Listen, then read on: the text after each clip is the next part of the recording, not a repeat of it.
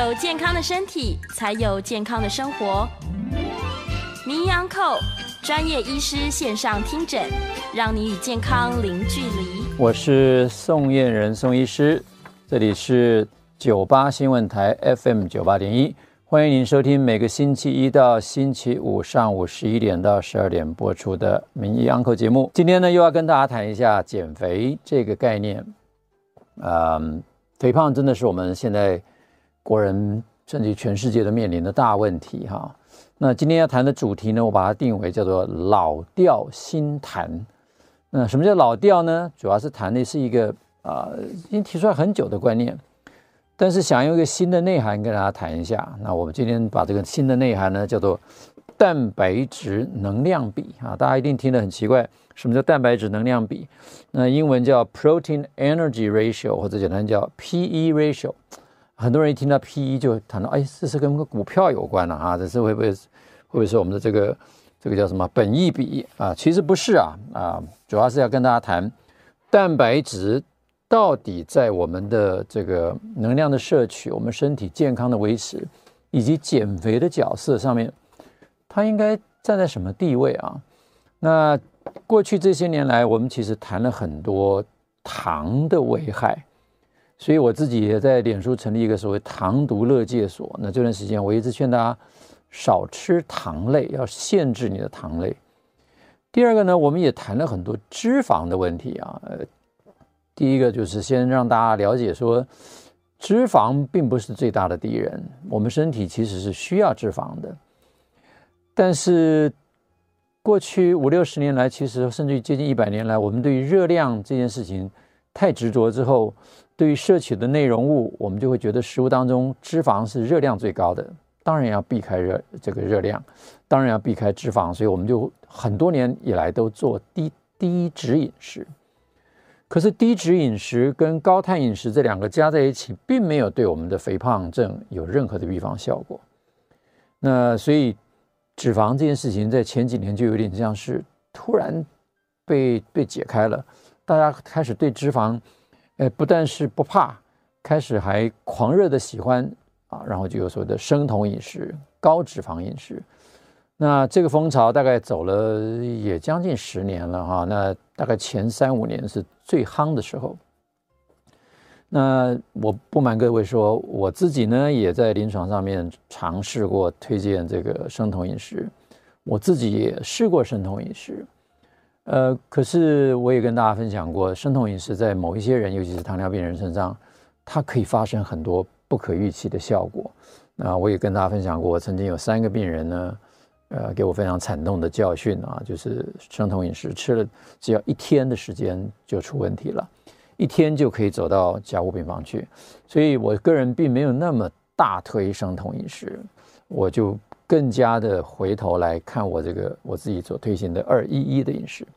无论如何，这三样东西：碳水化合物、脂肪、蛋白质，一直都在一个我们的平衡点上面，好像永远找不到一个适当的比例。那我们身上很大的一个疑问就是说，是不是这三个东西都在提供热量呢？那过去这段时间，其实我跟大家一直分享的一件事情，就是食物其实承载的不是只有热量而已，它事实上是一个生理的讯号。但是如果我们把这个食物当中的成分作为一个比较的话，你就会发现说，每一种食物，天然的食物其实都含有这三种东西，比例不同而已。我们以这个一般常说的蛋白质类的食物，我们常常这样说是肉类啦、海鲜啦这些东西。其实你仔细去分析之后，才发现说，其实它们从蛋白质的含量到油脂的含量之间，它是形成形成一个像光谱一样的东西。我们当然还可以很确定它的碳水化合物是比较少的。但是你如果看，比如说贝类，它几乎是一个非常高蛋白的食物，低脂肪的食物，低碳水的食物。到了深海鱼，你就发现它的脂肪的含量大幅增高。到了我们现在陆上的动物啦，鸡啦、猪啦，或者鸡蛋啦，它的脂肪的含量都慢慢的升高，所以它里面是有蛋白质、有脂肪。这种食物是天然食物，它会有这样的一个光谱的现象。同样的，其他的类的食物，你看啊，我们就拿这个碳水化合物为主的食物，如果是面、白面条，它几乎含别的东西很少，因为它把纤维也抽离了，它打成粉了，那有的时候还脱了筋了哈，变成是低筋的面粉，它基本上就是一个纯的面粉，它就是接近百分之九十九的这个淀粉，大概极少数的蛋白质，几乎没有油脂。或者说你这个水果里面可能还有纤维，但榨成苹果汁之后，它几乎除了水分之外就是百分之百的糖，嗯，油脂也没有，也没蛋白质。慢慢的，你如果看蔬菜呢，它里面的成分就开始多啦，就有时候会多一点点的蛋白质在里头，菇类的蛋白质含量就比这个呃面粉要高很多。那或者你往另外一个方向走，掺入了我们现在的脂肪之后。那就不得了了哈，有一些人造的食物，那真的就是高糖，油分也增加，甚至于这个啊、甜甜圈，这个炸过了之后的东西就更加的可怕。那当然你也可能这个炸出来的油，它就是几乎是百分之百的油，大概只有含非常少量的一些微量元素，里面没有碳水，也没有蛋白质。那乳品呢，就又是一个另外一个组合了，乳品里面有糖，有乳糖，里面有乳脂肪。那也有一些乳蛋白，所以它其实也是三种的混合物。但是混合物的内容到底哪个多哪个少，常常就很费猜疑了啊！很多糖尿病人总是总是认为说牛奶是蛋白质类食物，那喝下去之后血糖怎么飙起来了？殊不知它里头糖的含量还颇高的哈，这个乳糖的含量常常会让你的血糖一下子就冲得很高。当然，如果我们现在是看这些精致提炼出来的白糖，那就是百分之百。啊，千分之一千的糖，它里面几乎不含任何其他的营养成分，那个糖的成分就非常非常的高。所以这些食物是我们平常在日常生活当中几乎都会碰到，可是我们常常要碰的问题就是说，我们到底要怎么样吃，如何摄取这三种食物的平衡，才会让我们第一达到够饱足的感觉。我们常最大的问题是说。呃，我会发胖，就是觉得永远吃不饱嘛，那就是少吃做不到，那常常又无法克制食欲，什么时候才能够让我饱足呢？第二个，如何才能够兼具营养，这样才不会发胖而且不生病呢？那我们常常都讲说，尽量吃圆形的食物，可是即使是圆形的淀粉，对于某一些糖分不耐的人来讲，尤其是糖尿病的患者。你今天即使让他吃芋头，让他吃山药，让他吃番薯，他血糖照样可以调调得很高。可对一般人来讲，也许他就可以耐受一点。那我今天市场早上才有一个病人来，他发现他对番薯，他是个糖尿病病人，他发现他吃番薯问题不大，甚至于他吃面的饭问题不大，他吃什么问题大？他一吃白饭就不行了。所以其实每一个人对于碳水的耐受度都有不同的程度。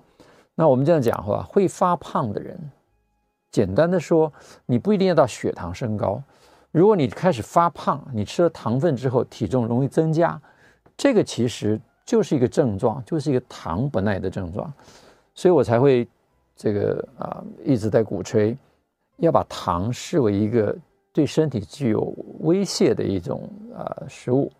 那越是纯的糖，它越是具有这种威胁性。那你要把它说叫做毒性也可以，所以呢，糖毒，糖毒，这是我常常喜欢用来危言耸听，但重要的目的还是要希望大家能够注意，糖这件事情呢，其实是一个啊需要被重视的问题。可是到底过去这些年来的高脂肪的饮食、生酮饮食是不是绝对的好呢？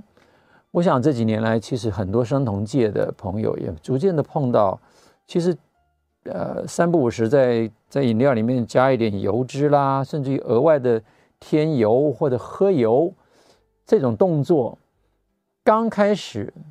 也许真的有效。那我说也许真的有效，是它有一些学理上的基础。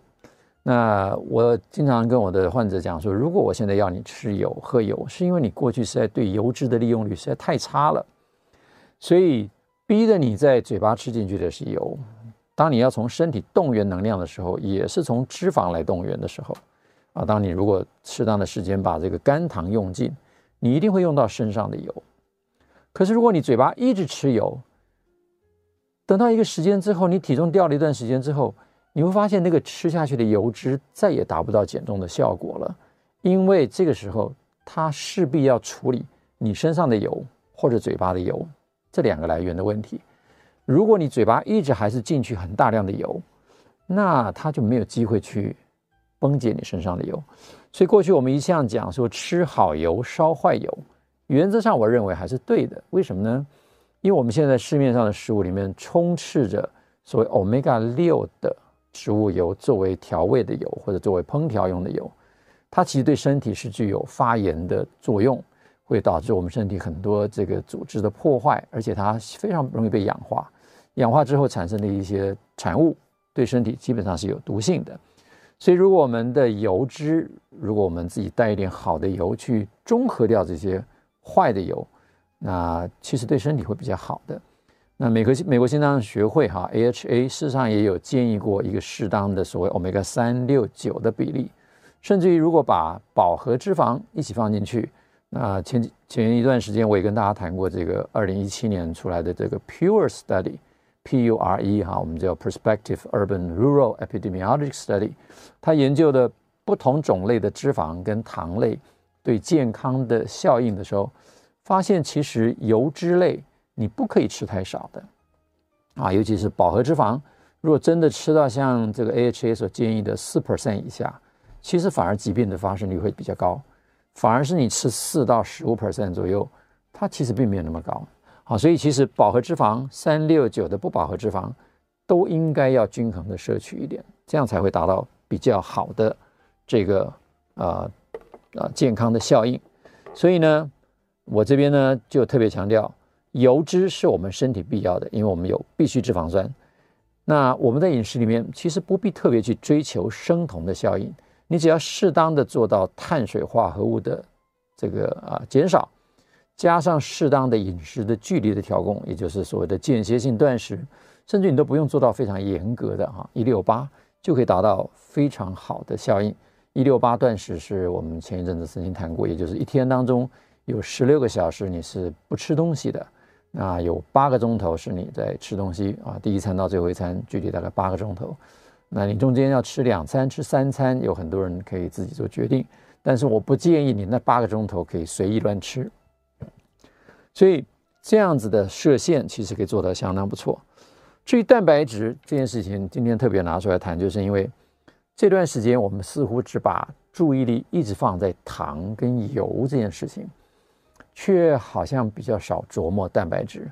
那呃，两三个礼拜之前呢，我在我们自己的社团曾经跟大家分享过蛋白质。我请了我们的另外一个伙伴邓文新邓医师来跟大家分享。那今天呢，我就想重新在在酒吧的平台跟我们的听众朋友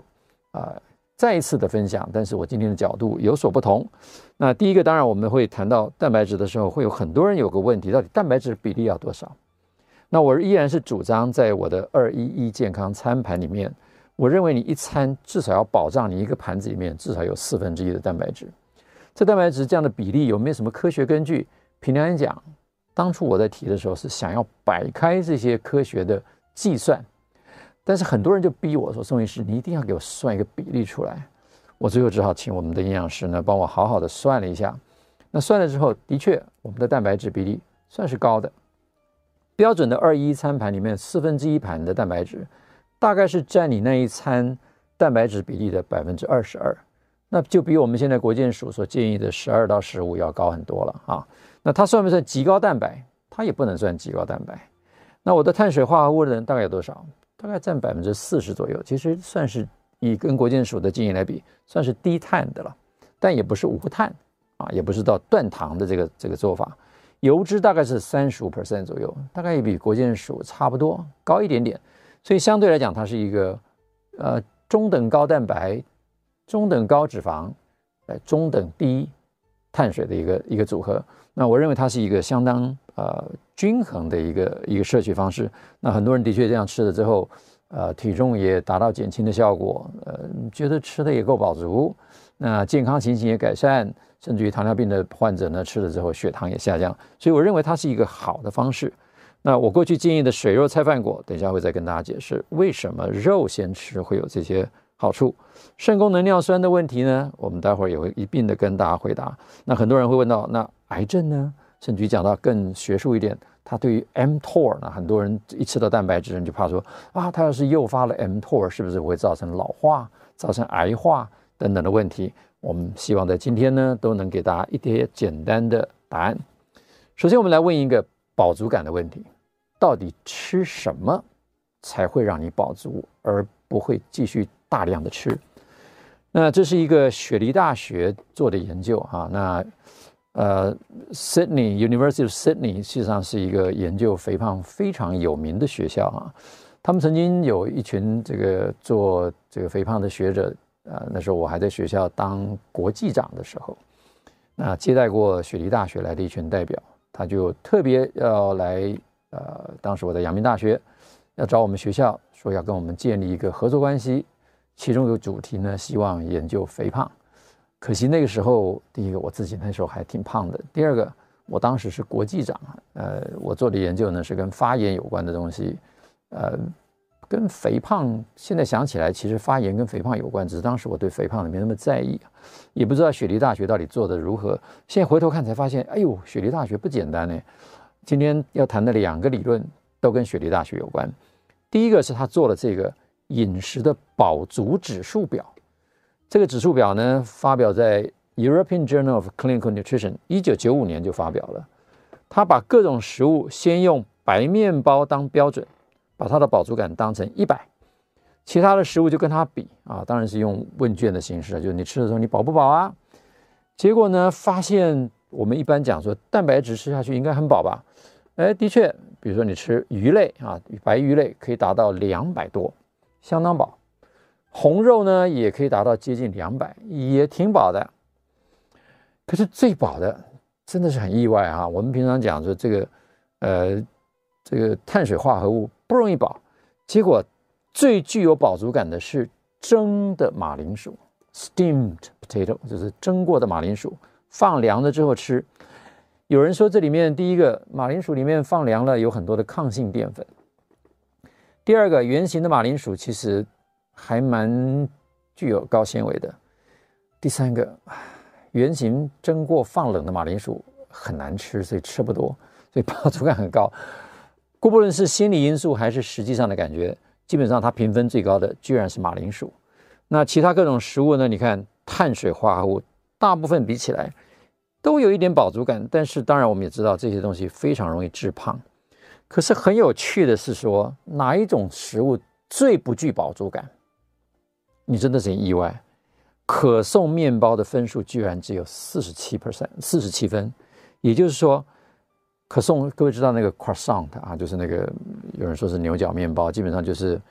沾了很多的奶油，然后去烤出来那样脆皮一圈一圈的，基本上就是油跟面粉的一个组合。那你可以说它是西式的烧饼。啊，那跟中国的烧饼其实有异曲同工之妙。这是烧饼用的是一般的这个沙拉油或者是植物油，那卷起来之后去烧出来的东西。那你可以想见，还有很多这种产品啊，像萝卜丝饼外头的那些那些东西啦，那些那些一圈一圈吃起来酥酥粉粉的这些什么酥的，其实都是这类的产品，它的饱足感是最低的。所以你越是饱足感低的食物，当然你就会吃的很多。所以这些饱足感低的东西，我给大家念一下。可颂面包、蛋糕、甜甜圈、巧克力棒、马铃薯片哈 （potato chips）、冰淇淋、炸薯条 （French fries）、cracker 饼干啊，不是，它指的是 cookie 啊，cookie 是 cookie 跟 cracker 有不一样。我们台湾的饼干常混在一块儿啊，cookie 实际上是加了很多油、面粉或者是糖做出来的这样油油，呃。它不不是脆的那种啊，所以 cookie 其实是非常扎实的一种东西，它一点饱足感都没有啊。我们在国外其实第一次吃到 cookie 的时候，觉得超甜，但是超好吃，但是超没有饱足感的哈。那爆米花没有什么饱足感，所以这些东西其实我们也知道了，饱足感的来源其实呢，蛋白质类相较还是分数比较高的，那油脂类跟碳水化合物摆在一块的时候，其实是非常糟糕的。水果基本上没有什么太明显的饱足感啊，尤其是果汁。那今天题目叫做老调新谈，我就要先来谈一下，我要讲讲的老调是哪个老调呢？今天的老调是叫做蛋白质杠杆论。刚刚提到蛋白质具有饱足感，所以其实澳洲有两个学者啊，那叫做 Simpson and Robbenheimer，他们在二零零五年提出一个叫蛋白质杠杆论 （Protein Leverage Hypothesis），简称叫 PLH。各位可以去扫这两个呃条码啊，大家都可以看到它的原文的摘要而已。我之所以不喜欢他们，其中一个原因是因为他们就不太公开他们的论文，我怎么找都找不到他们的全文啊。那要花三十块美金去买买买那个文章，我又不想花那个钱啊，所以我就只能跟大家讲说，我从其他的资料找到所谓 PLH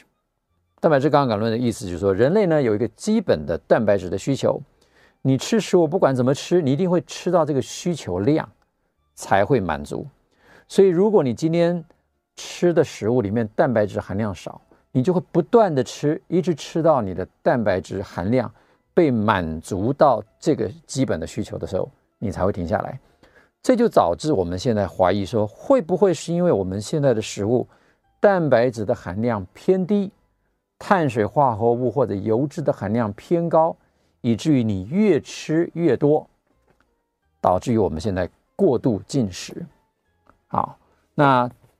这是它的蛋白质杠杆论里面的一个图解。这个图解呢，基本上的意思就是说，如果我们有一个热量摄取的标的，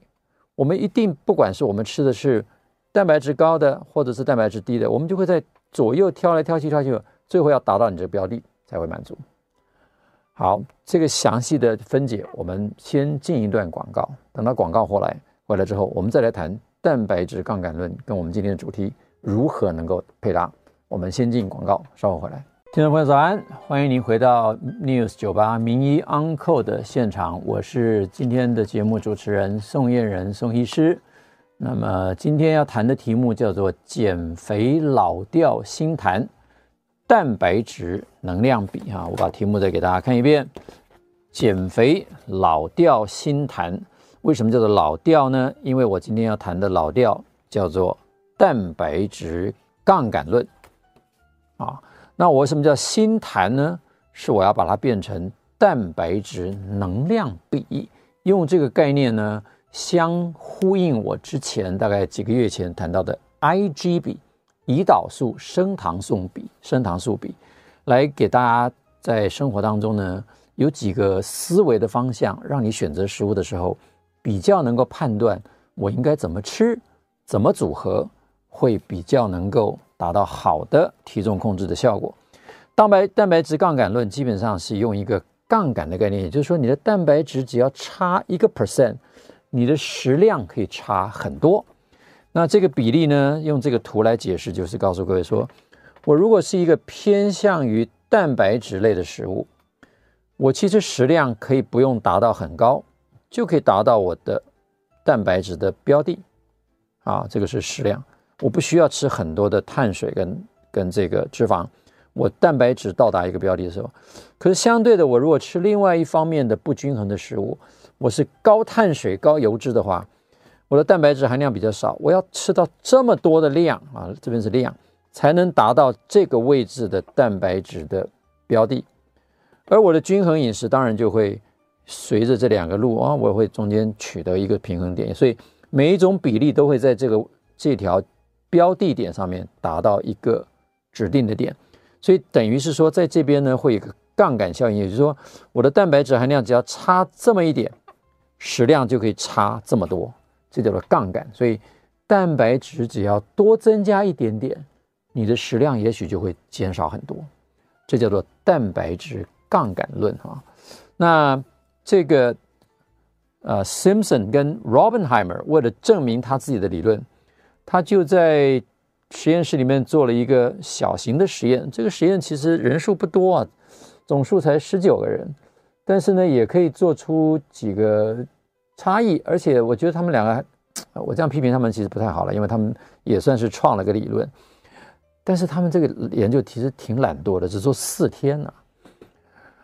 好吧，我们还是谈一谈这个四天的研究啊，四天其实还可以看出一点点的食量的差距。这三个曲线哈，分别代表可能在荧幕上看不是很清楚。最下面这个是白色的三角形，代表它吃的是百分之十的蛋白质的含量。第二个三角形是灰色的三角形，代表是百分之十五的这个蛋白质含量。上面这个黑色三角形百分之二十五的啊这个蛋白质含量。四天来，这四组人，呃，这这这些人呢，他吃的蛋白质含量就维持这个量。可是你就可以看得出来，吃这个白色的，就是蛋白质含量最少的，它的进食量居然是最大的。第四天你看到突然掉下来，他在这个报告里面特别说。这个是因为这一天呢，他们准备进行下一阶段的实验，所以让他们做了断食，所以第四天不算。前面三天你可以看到很明显的，吃蛋白质含量的人，的确这三天饮食的量越来越大，因为他吃不饱，饱足感不够。那用累计的含量呢，也可以看得出来，这个蛋白质的含量呢，这四天来呢，吃最高蛋白质的累计量是稳定的成长，但是它的总摄食量。却是这三组里面最低的。这个吃白色的这一圈就是百分之十的碳水化合物的这四天累计的饮食总量是最高的。某种程度来讲，似乎可以看到这么一点点杠杆效应在四天之内。那美国人当然也很关心这个问题，所以美国的学者这个 Kevin Hall 呢，他在二零一九年发表了这篇文章，特别针对美国人的饮食的量。跟从一九七三年到二零一三年，这接近啊这四十年时间，美国人的蛋白质摄取的比例跟饮食的量，可不可以用蛋白质杠杆论来做这个预测？结果发现很有趣啊，好像还蛮有预测效果的。就是你如果用 full model，就是这个一的 model，或者是用百分之零点五的 model，预测值在这边。可是呢，我说蛮有效应的是说，其实美国人吃的远比这个蛋白质杠杆论还要来得多。从一九七三年到二零一三年，根据国际农粮署所提供美国人所消耗的食物的量来看，这些年来蛋白质的比例的确在美国人的总食量的蛋白质比例里面差了大概一个 percent 而已哦。一九七三年的十二点八 percent。到二零一三年的大概十一点八 percent，这次到这边还可能还不到十一点八 percent，就差这么一点点的蛋白质，食量却增加了这么多。另外，这体重的增加呢，就更加的不成比例哈。如果按照这个 PLH 啊，就是蛋白质杠杆论，美国人的体重大概到这里，但是实际上美国的这个国民健康及营养调查，我们我们我们叫 Enhance，他发现这个 data 显示出美国人的体重。比 PLH 比这个蛋白质杠杆论预测的还要高，所以这里面可能出现了其他蛋白质杠杆论不能完全解释的问题。这不能解释的问题要从哪里来解释呢？那我就试图呢从这个能量来跟大家做一个分析。那当然我也没那么厉害了哈，这也是参参考其他的这个学者、作者啊，或者是医师。那有一个医师叫 Ted Naiman。他最近呢就有一个新的体悟啊，所以他也在 YouTube 上面做了很多他的这个呃思想的陈述。那他的认为就是，其实是跟能量有关啊。他认为我们能量的来源，地球上所有能量来源都来自于植物，而植物的能量来源都来自于阳光。阳光在植物里面发生一个非常有趣的、非常神奇的反应，叫做光合作用。光合作用呢，就利用了光跟水跟空气当中的这个二氧化碳。就合成了糖啊，葡萄糖，所以它等于是把光能再结合这些物质，形成了碳能啊，所以这是一个 carbon energy 的概念。而植物生长所需要的其他的结构体跟它的营养素，都来自于土壤。所以阳光、空气、水跟土壤可以说是地球生命上面最重要的各种不同元素的来源。在土壤里面，来自于氮、磷、钾以及各种其他矿物质。就形成我们身体结构里面很重要的成分，所以光合作用是一个把光能变成碳能的一个神奇反应。这个神奇的反应，最后它要储存这些能量的时候，它有两个方式，一个是把葡萄糖聚合成为淀粉。那这个淀粉在人类或者在动物体内，就相比拟我们人身上的另外一种糖类，叫做肝糖。当糖到了某个高程度的时候，这个植物又会有一个储存的形式，因为淀粉实在太占空间了，所以为了节省空间，这个啊，这是用玉米做一个例子呢，它就会启动它身上的一个蛋白质，叫做 wrinkled one 啊啊，这是一个蛋白质。这个蛋白质呢，就会形成 fatty acid synthesis（FAS），意思就是说，当植物产生很多糖量的时候，就会启动它身体的一个生化机制，其中一个相关的蛋白质叫做 wrinkled one，会造成脂肪的合成。所以糖多了，在植物也会把它转化成为油。那糖少的时候呢，这个蛋白质就会 degradation 崩解，糖就回到糖来利用。植物是这样的效应，原来人也是这样的效应，非常有趣哈。那到底植物存糖跟人类存糖是不是有相同的概念？答案是的。也就是说，在动物体比较好解释哈。也就是说，当我们需要运用能量的时候，我们从碳所取得的能量它是比较少的。大家都知道，碳一公克，糖类一公克烧四大卡，可是它速度是快的，它的速度比油脂要快六倍啊，能量的效率比油脂要来得快，所以。糖立即可以动员，所以我们通常讲说爆发力的运动的时候都需要糖。可是就储存的重量来看，哎，这两就差很多了。重量比油脂呢是这个糖的六分之一，也就是它的密度是六倍。所以这一来一往，人类当然会觉得说我储存脂肪会是比较高效率的储存方法。植物也是一样，当它大量糖的时候，它就把它。转化成为油脂，所以这是生物界共同的现象，就是我们油跟糖都是能量储存的两种形式，可是它却是在身体里面完全不同的构造啊！这个不同的构造呢，在生物体里面就会造成这样的一个循环的效应。我们刚刚提到，植物里面它有从光合作用来的能量。可是要造成它的结构体，它还需要很多其他的物质，就从土壤来。所以植物里面呢，就会有少量的含氮的物质，会形成所谓的蛋白质；含磷的物质，含各种矿物质。所以我们常说植物是富含矿物质的。那也有少量的蛋白质。草食性的动物在吃了这个植物之后呢，它就把这个含氮的物质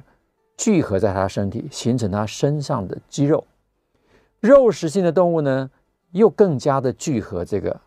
含氮的化合物，所以你会发现草食性的动物通常摄取的能量跟蛋白质的比例是比较高，但是应该说这个氮能比是比较低的，蛋白质比比较低，所以它等于摄取了比较多量的能量。因此，大部分的草食性动物，第一个你会发现它的食量比较大，它必须要吃比较多；第二个，它身体储存的东西脂肪含量会比较高。因为它吃进去的东西就是以能量为主，肉食性的动物你会发现，肉食性的动物普遍都比较的瘦，身上的肌肉的比例比较高，因为它吃的食物基本上就是以肌肉跟少量的脂肪为主，啊，它的碳水化合物相对在动物体内的碳水化合物是比较少的。为什么？因为肌肉里面存的肝糖就那么一点点，这个肝脏里面肝糖就那么一点，大部分的，除非是它吃到很多的油脂啊。大部分它实际吃到是含氮的化合物比较多，所以这样的一个氮的聚合效应呢，叫做聚合效应。这个聚合效应就相当程度的造成我们所谓的蛋白质能量的一个概念。所以我把碳氮变成能量，蛋白质叫做结构，所以碳水化合物跟这能量跟结构的比例，我们就叫氮能比。这个氮能比呢，在人体身上其实也是可以看得到的啊。那这个比例呢，其实跟植物有点类似哈，能量跟蛋白质的比，人类也可以看到这样的比例。那我们那样这样用这样的比来做这个概念的时候，我们就可以看到我们在摄食的顺序跟内容时候该如何取舍。那时间又到了进广告的时候，我们先进一段广告，最后一段我们再来跟大家分析我们如何来摄取食物，可以达到比较好的氮能比，促进我们的健康，减少我们的体重，让我们。吃的又饱足又健康，我们稍后回来。欢迎您回到 News 九八名医 Uncle 的现场，我是今天的节目主持人宋晏仁宋医师。今天谈老调新谈的减肥观啊，过去叫做蛋白质杠杆论，今天跟大家谈氮能比啊。这个氮能比呢，上一节已经谈到了，人呢可以用这个蛋白质跟能量的组成，也可以跟这个植物呢来类似比比。我们人类到底要吃多少蛋白质，身体储存多少能量？这个就相较于我们一个人肌肉量跟脂肪量的比。所以呢，肌肉量越高的人，就是蛋白质量越高；脂肪量越高的人，就是能量太高。所以蛋能比如果太低的人，就会比较容易发胖。那同样，我们吃的食物如果也考虑到这个概念的话，蛋能比越高的食物或许越不容易致胖。那这样的一个啊生物摄取的概念，其实可以从所谓的营养生态学，也就是植物呢，它是一个生产者，它实际上是一个蛋能比非常低的一个东西，就是说它合成了很多的能量，用光合作用，但是它的蛋白质含量是低的。草食性动物就稍微聚集一点，肉食性动物就更好一点。人类呢，本来是一个顶级的消费者，也就是过去我们从来不会被人家吃，我们就是吃别的东西。但是跟我们的食物的内容就很有关系。如果我们是在远古时代，比如说石器时代的人类，那个时候我们其实不太会吃植物，为什么？因为那个时候荒野当中百分之九十九的植物大概对人类都是有毒的，人类那时候不知道如何去驯化植物，所以我们当时大概只敢吃动物。所以石器时代的人类。啊，或者说你你现在看，比如说尼安德泰人，他其实不是真的人类，我们叫 hominid，就是类人类。那个人类其实都比较高大，诶，肌肉量看起来是比较大的啊。现在考古学的研究发现，那个时代的人类是比较高大的，肌肉量是多的。等到农业革命之后，就发现人变矮小了，那脂肪量可能也变多了。当然，我们现在没办法知道农业革命的人真的长什么样子，只是这样推测。可是我们现在非常清楚的，现代人工业革命之后的人类长得是这个样子。脂肪的含量大幅增加，身高或许真的大不如前啊！你看我们的那个秦始皇那个秦秦俑都两公尺高，那个时代的人两公尺高，我们猜想那个时候的做的人偶应该不会刻意去放大啊，就是要按照那个时候的人类，所以那个时候的人两公尺高，我们现在人到两公尺的不多啊啊！所以工业革命之后，我们的食物造成的蛋白质越吃越少，以致我们越来越胖吗？这是一个从演化的角度来看这个问题哈，那实际上呢，的确有很多的研究也可以证实这一点。这篇文章是在啊一九九零年代就发表的，在 Physiology and Behavior。他说啊，饮食当中造成的 hyperphagia 过度进食，他用老鼠来做实验，他看看脂肪、蛋白这个碳水化合物跟能量的关系，结果他发现果然呢、吃 high fat and high carbohydrate 就是高脂高碳的含量，会造成过度进食。低蛋白低蛋白质高脂高碳会造成过度进食。那这个美国呢也曾经做了一个研究哈，从一九五四年到二零一四年，发现呢我们大部分人吃的食物，慢慢的都倾向于外食，在家里吃的越来越少。那你知道外面的食物通常价格比较低。制备要比较容易，淀粉的含量、碳水化合物的含量、油脂的含量，为了要可口，所以通常都会是比较高的。而另外一个研究调查呢，呃，这个这个大家可以扫这个条码哈，都可以看得出来说，从一九七零年到两千零一年，美国人其实整体蛋白质的摄食量，这看下面看起来是一条水平线啊，其实画成一条线的话，大概总比例呢少了一 percent 左右，但是你可以看到。碳水化合物跟脂肪的含量，从七零年到两千年却是不断的增加的，也就是说，它的总食量增加，蛋白质的比例相较就越来越低。那有一篇文章呢，是很仔细的在探讨说，我们吃的蛋白质量明明没有变少，事实上有另外一个 enhance 的调查发现，其实美国人的总食量从一九七三到二零一三年，二零呃一三年左右啊。其实总食量也没有差别到那么大，真正差别在哪里哈？你可以看到这个是啊，总共做了十四年的调查哈，啊，不是做了十四天的研究，那么找了一群人来吃，让他随意的吃哪种食物呢？第一个 unprocessed standard diet，我就说我给你吃原型食物，另外一群人给你吃同样的热量啊，先是吃几天，然后最后开始让你。进认识就是随便你吃，我不限制你吃，看你吃的量会不会减少。结果他们发现一件事情，就是他们的总热量的摄取都差不多。精致食物的当然是高一点。这十四天来，他们的精致食物的热量比吃原型食物的高一点，但是体重的增加却很明显，在这十四天之内，吃精致食物的增加很多，吃原型食物的反而体重会下降。也就是说，同样的蛋白质跟油碳的比，精致食物反而造成了另外一种问题。也就是说，我们当刚刚所预测的这个 POH 所没办法预测的东西。可能在这边可以得到一个比较好的解释，也就是说，其实不只是油糖的比例增高，蛋白质的比例增加，所以油糖比例增高就是能量大幅增高。第二个是精致的油糖的比例大幅的增高，导致我们现在人的肥胖的比例增加。那这是另外一个实验呢，事实上，呃，呃，是这个体重的影响啊。我们呢用的呢是吃这个啊。十二点五的这个百分之十二点五的蛋白质跟百分之二十五的蛋白质，在二十六天之内，二十六个二二十六周之内，发现吃高蛋白的饮食可以明显的降低体重啊。那这是二零零五的另外一篇研究，这个研究也很有趣哈，这也是大概一个少量的人类的研究啊，用人。然后让他们去评估他们吃完之后的饥饿感跟饱足感，这个人数呃，我一时我忘掉他的总人数哈，大概也是很少的人啊，就是大概二三十个人的研究。那研究的时间呢，其实也不长，总共只有一百二十个小时，就是五天的时间。那主要是看什么东西？我前面第一个先给你同样热量的食物，每个人吃百分之十五，然后一个导入期，大概就只有一天的时间。给你吃百分之三十的蛋白质，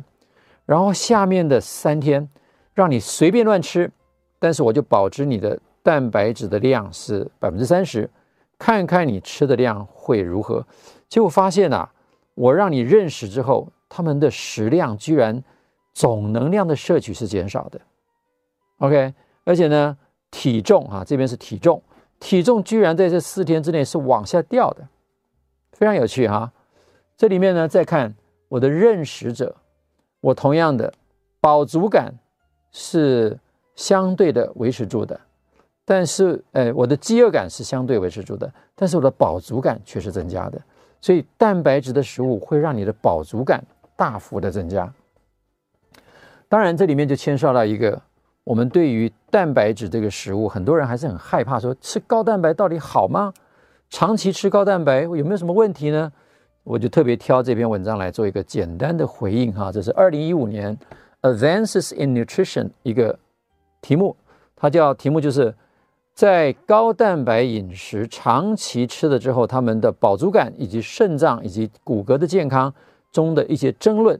那我整篇看完之后，发现其实很多我们过去的争论都是多虑哈，也就是说，它会不会造成肾结石，会不会造成胆结石？只有在这个 kidney damage 这一章特别提到，如果你是原来你的肾丝球过滤率比较偏低的人，才会有影响。那前面我讲的这些文章里面，其实他们都有去测量你的尿酸的排出量、尿里面的 creatine 的排出量，结果发现高蛋白跟低蛋白相差不多。也就是说，过去我们长期以来对于高蛋白饮食，但到到底还是要看多高了哈。那我最后给各位一个建议，就是多高的蛋白算是我们今天可以给大家的建议。所以我今天在这边就做一个简单的结论了。第一个呢，蛋白质杠杆论其实是有它的价值啊，也就是说你吃蛋白质越多，可能你的食量会减少。第二个呢，增加蛋白质的摄取量可能有益于体重的控制。我刚刚给各位这么多的数据，那我当然没有给各位的数据是，我也找到一些论文是反对这个 PLH 的，认为其实蛋白质影响没那么大。第三点呢，蛋白质能量比，如果你吃东西的时候可以考虑到，我这里面含蛋白质量多少？比如说一碗牛肉面，牛肉有多少？碳水化合物有多少？如果你的蛋白质含量太低的，它可能不利于你的体重控制，而蛋白质能量比高的是比较好的。这边就回到很多网友刚刚问说，我到底吃多少蛋白质算是高？我认为大概一到二公克的纯蛋白每公斤体重大概是适当的，少于这个大概就偏少了哈。所以蛋白质的来源，其实动物性的蛋白质是比较完整的。植物性蛋白其实后来我研读的时候发现，大豆蛋白其实也是一个完全蛋白。所以吃植物的人、吃素的人也不用太怕说蛋白质不够啊。第六点，高蛋白饮食其实对肾脏有问题的人，还是应该要先咨询你的医师。好，今天跟大家谈蛋白质能量比，希望这个观念呢，能够对于你将来摄食的时候，可以稍微有一点点帮忙，让你能够比较知道如何摄取食物，比较不容易发胖，保持身体的健康。我们今天节目就到这里，我们下个月再见，拜拜。